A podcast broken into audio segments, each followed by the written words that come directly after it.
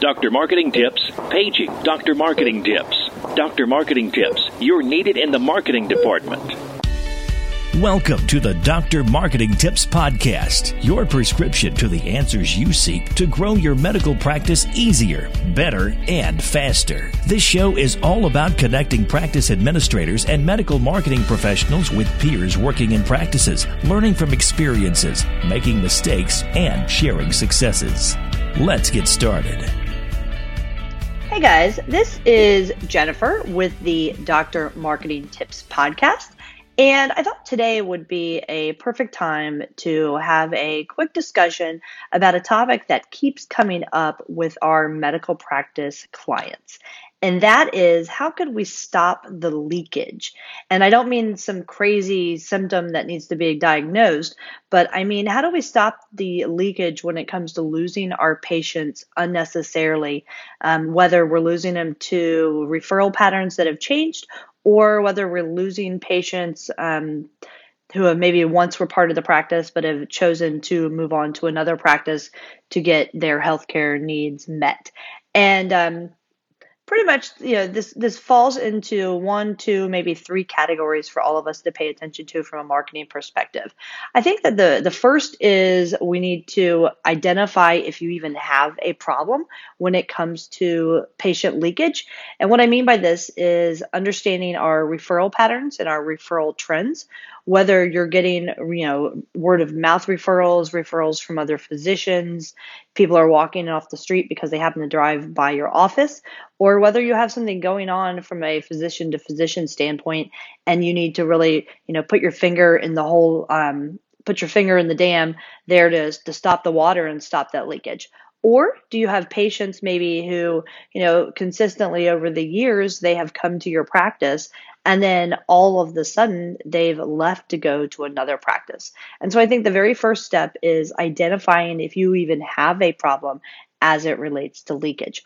So let's get started just talking a little bit about you know top level about referral strategies so you know the very first thing that you might want to think about is identifying what in your market has actually changed you know has a doctor retired have a group of doctor reti- doctors retired, have the independent um, physicians who maybe were referring to you over the course of the time where you were building your practice, have they been gobbled up by a big hospital? Um, and if so, what can you do about it? You know, if you're still out there visiting other offices, which ones should you be visiting? You know, we often get um, clients that will tell us that they focus on their top 10 referral uh, partners. But the question comes back is, you know, if you're focusing on your top 10, why aren't you focusing on the bottom 20? You know, is there more opportunity in the top 10 or the bottom 20? And I don't think there's a magic bullet for any of these questions. Each of them are questions that you'll have to answer individually within your practice, but these are the types of questions that need to be answered. You know, why aren't you getting the, the same level of referrals that you used to be getting? And is there an underlying issue? Um, or is it just that you need to get out there and pound the pavement? And these are these are things to think about when we're looking at our referral strategies. Um, if I was going to offer one piece of advice to my clients, um, it's always to have some level of reporting mechanism for understanding your referral patterns. More often than not, um, we'll say, you know, I'll have a particular doctor come to me and say, Hey, Jen, my referrals from Dr. Smith are down. And I'll say, Well, how do you know your referrals are down from Dr. Smith? And they'll say, Well, you know, I, I'm not quite sure. It feels like they're down. And then we'll go and we'll pull a report, and the report will um, maybe it'll indicate that referrals from Dr. Smith are down, but that's based off of the kind of word of mouth that you're getting from the patient when they're checking in to tell you that Dr. Smith was indeed the one to refer them. So I would recommend that you, and I do this for all of my clients, take a look at some of the softwares that are available out there right now where you can tie insurance data to referral patterns and NPI numbers and get a real understanding of where your referrals are coming from the potential patient volume of those referral sources and where there might be opportunities for you to put together a um, practice of going out and visiting, nurturing those referrals, and um, really kind of rebuilding your pipeline. Sometimes it's as simple as a doctor has retired and you're no longer receiving them. Sometimes it's something that has happened in the back end of the office, of your office, that um, your referral partner was upset about that you need to identify and then go out there and rectify the situation. There's still nothing better than boots on the ground and building of relationships when it comes to referrals, but you can't build upon those relationships truly unless you understand the data. So I suggest looking at the data. Um, like all data, it's junk in, junk out. But if you understand that going into it, you'll be better on the back end. So when it comes to stopping leakage, the very first and foremost is to understand referral patterns and then come up with a plan to go out and capitalize on um, those relationships that you've built and making shifts within the referral patterns. I'm going to recommend you to a site that I do a lot of blogging for. It's getreferralmd.com. I don't get any compensation for this, but check out their software or take a demo because I think you'll understand a little bit more of what I'm talking about.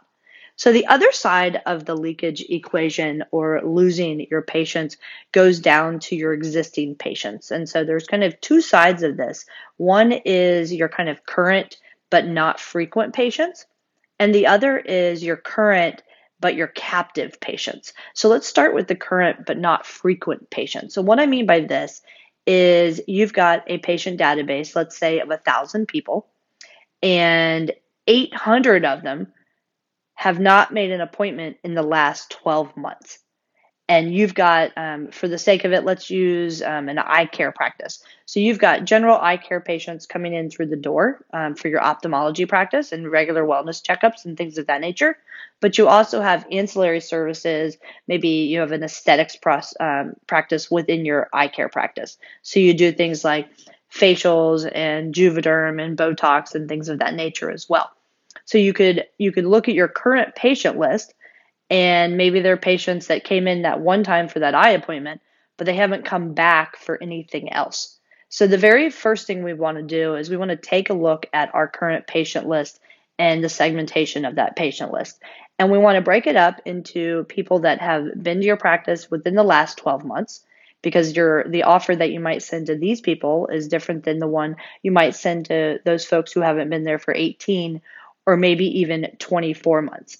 But I'm to I'm to suggest that the 12 to 24 months is the audience that you want to go after um, proactively from a marketing standpoint because those are the folks that you have the greatest likelihood of getting them to schedule another appointment or to come in to take advantage of one of your ancillary um, of one of your ancillary service lines. These are the folks that you might want to look at um, maybe doing a survey to. You could do it um, via email if you've been collecting email addresses. I have a, a client that does plastic surgery and he has a, a slim spa and a med spa. And he, on a regular basis, will send out an email to all the patients who haven't been into his practice in the last six months he'll ask them a couple of very easy questions, you know, like, why did you not come back? Is it a scheduling issue? Is it a cost issue? Is it you don't need him anymore issue? He'll ask them a couple of questions, and everybody that answers the little free survey online, he automatically ends, enters them in to win a $150 Visa gift card. They don't have to do anything but answer a couple of questions, but it helps him in crafting the messages that he may that he may craft from a standpoint of when they're in the office. So if it's because somebody's having a hard time getting an appointment, he will craft um, that message and make operational changes to say, you know, it's easier for us to get you in now. You have a direct access line. Um, would you mind coming back? Can I go ahead and schedule an appointment while you're here? We can schedule your next appointment, things of that nature. And so, um, a simple online or email based survey will help you understand why your patients are leaving or why it is that they haven't rescheduled an appointment. It also allows you the opportunity to be top of mind with your existing patients. You're not asking them to schedule anything at that moment, you're just asking them for some real honest feedback that you can use to make your practice better. Um, another another tactic that you might use with this 12, 18, 24 month gone patient are possibly the good old fashioned direct mail. We had a client who um, does does a um, printed newsletter for his practice on a quarterly basis. he pulled a mailing list for all of his patients who hadn't been in between 12 and 24 months. And he included in the distribution of his physical newsletter a newsletter sent to these patients in particular with a coupon offer for a, um, a facial, something along that, those lines. And he got a double digit return and ended up paying for the newsletter mailing just by adding the coupon offer and focusing um, direct mail on these 12, 18, 24 month patients. So um, these are just the patients that sometimes get forgotten from a marketing standpoint. So if we can start thinking now about putting a strategy in place that would allow you to include them in your marketing plans, it's all the better. You know, and, and start thinking about what that offer might be. If you're that ophthalmology practice and you're, uh, you know, it's not it's not necessarily a free eye exam, but maybe it's an upgrade to a premium service or um, $100 off the purchase of something from the optical department, or maybe it is access to the ancillary businesses. If you've been smart enough all along to be collecting email addresses, you can take that email, those email addresses and cross reference that cross reference them with your digital marketing list and identify, you know, on social media channels which of your patients have not been there in a certain um, time period and then target them with specific messages. Maybe they're just reminder messages. Maybe it's, you know, a cross promotional opportunities for your other service lines. But if you're if you're collecting on from the from the get-go these digital assets, then you're able to combine them with digital assets as that data becomes available. And you know, and there's nothing wrong with taking that patient list of 12, 18, 24 month patients and picking up the phone and calling them and just saying, hey, we're calling to update our records. And at the same time, when you're going through the updating of the record script, find out why it is they haven't been back and make the effort to get the appointment scheduled. So none of this is rocket science, but it's one of those things that sometimes gets forgotten strategically when we're talking about marketing our practice. And that is actually marketing to the patients who have been um, maybe part of your practice over the years, but haven't been there in a while. And so I would advise you if you're really looking to stop leakage, you know, in addition to looking at what you can do from a referral pattern standpoint and understanding that data, start taking a look at the patients that you have in your current roster and what you can do to get them back in the door.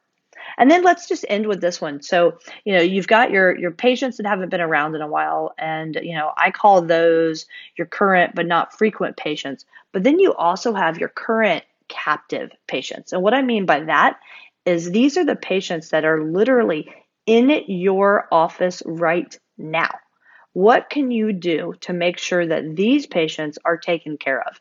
And that these patients know what other services and service lines that you have within your practice and how can we get them to have a positive experience then turn around and tell their friends. And so you know it's time to start looking at cross promotions within your practice. Let's say that you have patients who are coming in for a dermatology appointment and they're sitting in the waiting room and there's nothing to look at but old magazines you know, this is a good chance to have your printed newsletter sitting there talking not so much about dermatology, but maybe about the facials that you offer in your spa side of the business. And maybe there's some sort of lost leader coupon, things of that nature. Know, video loops are a great way to cross promote your practice to your existing patients. And if you've been doing what we've been advising all along, which is always leading with the positive patient stories, you should have plenty of video testimonials. Whoever is editing your videos um, together now, it should be no problem at all for them to create a video loop that runs anywhere from 30 minutes to an hour. If you have a smart TV, all you have to do is take the video loop, put it on a jump drive, plug the jump drive in the back, and then turn the thing on. You can use this video loop and this very inexpensive way of creating a video loop as an opportunity to cross promote your practice. You can cross promote new physicians that are coming on, new offices that are coming on, and at the same time, you can share positive patient stories of the areas of your practice you're looking to grow right there on the video loop. And the best part is you're not having to create a whole bunch of new content. This is content that you're using in your marketing all along. I'm always a fan of the big newsletters for cross promoting, especially because these newsletters are your content, what you want to talk about. You can set them in your waiting room and in your patient rooms, and they're great for events and things like that as a sidebar. But it's just a great way to keep your current patients sitting in your lobby right now captive on the things that you want them to be captive on. Don't ever forget about, you know, cross promoting your practice with within the paperwork that patients have in front of them or their walk away paperwork. You know, if you want them to come back when they're walking away from the practice, that's a great time to make an offer for them to come back or to encourage them down that path for that next step that you want them to take. And kind of, kind of the last thing that I'm going to suggest that's super simple for you to do to really um, work on not having, you know, not losing patients down the road is to really cap captivate patients with um, online reviews. And what I mean by that is we always lead with patient stories and it's always best when the patient themselves is themselves is telling the story. So why not go to your current captive patients and the minute they walk out or within the next 24 hours, send them a text review. Ask them to go online and to leave a review about their experience at your practice. Because when they do that, they're not only reinforcing that they had a positive experience within your practice, but they're reinforcing to the world that they had that positive experience. And then it starts the cycle all over. So, just quick recap you know, if we're going to stop leakage as it relates to referrals and to losing of patients, we need to have a robust referral strategy that starts with data and understanding your current um, current landscaping of your current landscape of your referrals. And then second, we're going to focus on your existing patients. We're going to focus on your not so frequent patients in the 12, 18, 24 month category. And then we're going to focus on the patients that you've got in your waiting room and in your patient rooms right now.